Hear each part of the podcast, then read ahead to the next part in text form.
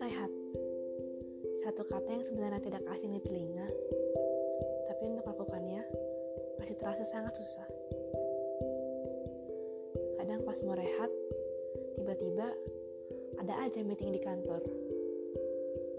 Kadang pas mau rehat, tiba-tiba malah dikasih tugas sama guru. Pokoknya, selalu aja ada halangannya.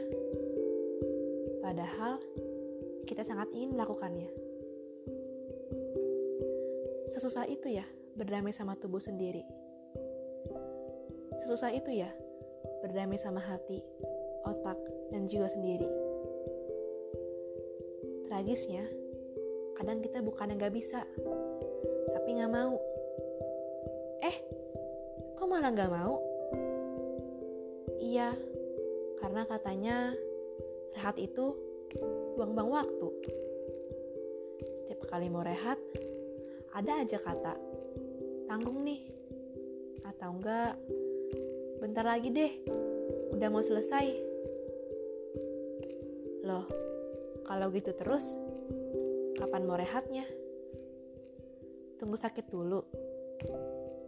Tunggu gak bisa kerja lagi, baru mau rehat. Ya untuk apa?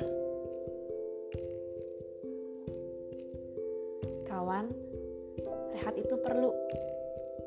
Berhenti sejenak itu tak apa. Tak ada kalimat yang indah jika tidak diberi spasi. Jeda sejenak, tarik nafas perlahan. Hidup itu indah. Nikmatilah.